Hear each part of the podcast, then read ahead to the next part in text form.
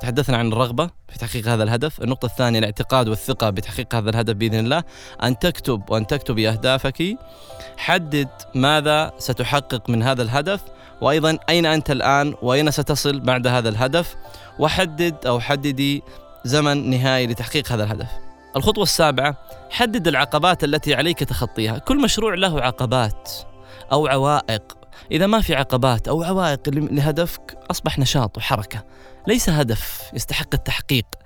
فكل إنسان لابد أن يمر بعقبات وعوائق لهذا الهدف لابد أن يتجاوزها سواء عقبات اجتماعية والله مالية أو عقبات رسمية. لابد أنه يجتهد بذكاء وبتفاؤل وبحماس ويضع خطط كيف يتجاوزها بكل الطرق الرائعة والمتميزة. صدقوني لو جلس الإنسان يفكر ويركز في هذا الهدف سيتجاوز كل عقبة تمر به بإذن الله عز وجل. فقط ثق بالله ثم ثق بنفسك سوف تتجاوز كل عقبة من أجل أن تحقق هذا الهدف الذي يضيف لك سعادة ويضيف لك إنجاز كبير.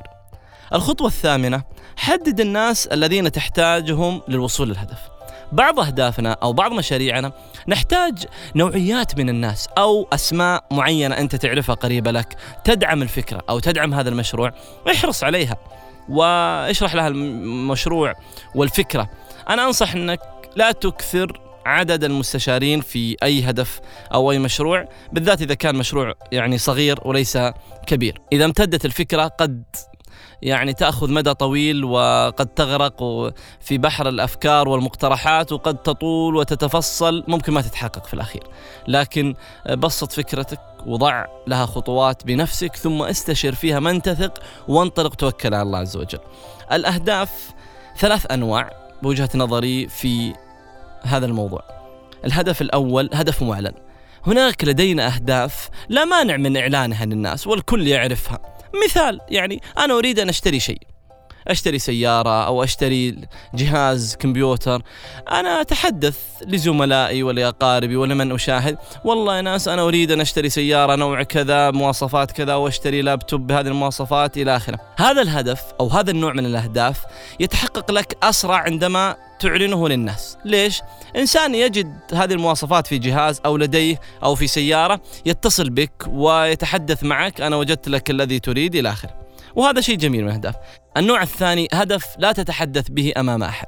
وهو الهدف الذي يكون آه، بينك وبين الله عز وجل. عمل خير تقدمه أو أجر أو صدق لا تتحدث به أبدا. اجعله بينك وبين الله عز وجل هدف مخفي إلى يوم القيامة.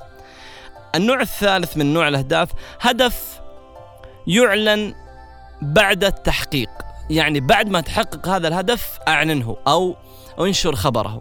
بعض الناس يخاف بعض الناس يخشى من عرقلة فكرته أو يعني تحطيمه أو يخشى من أحد أو يخشى من وقت أو زمن معين. لذلك بعد ما تحقق الهدف أعلنه للناس.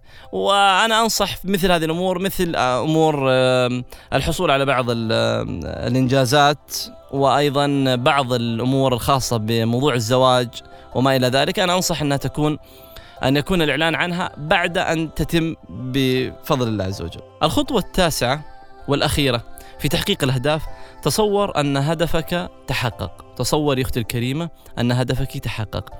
تخيل هذا الهدف عندما تحقق وحصل لك هذا الأمر وهذا الإنجاز وهذا الفوز. عيش هذا بخيالك وشاهده في خيالك. عيش هذه اللحظات وعيش أختي الكريمة هذه اللحظات. هذه من أروع الطرق والأساليب التي تجعل لديك حافز كبير لتحقيق هذا الهدف وتقربك بإذن الله عز وجل لتحقيق هذا الهدف. تحقق هذا الإنجاز بالصورة التي تريد أن تتحقق به بإذن الله عز وجل. أسأل الله أن يوفقني وإياكم أن نحقق جميع ما نريد وجميع ما نصبو إليه.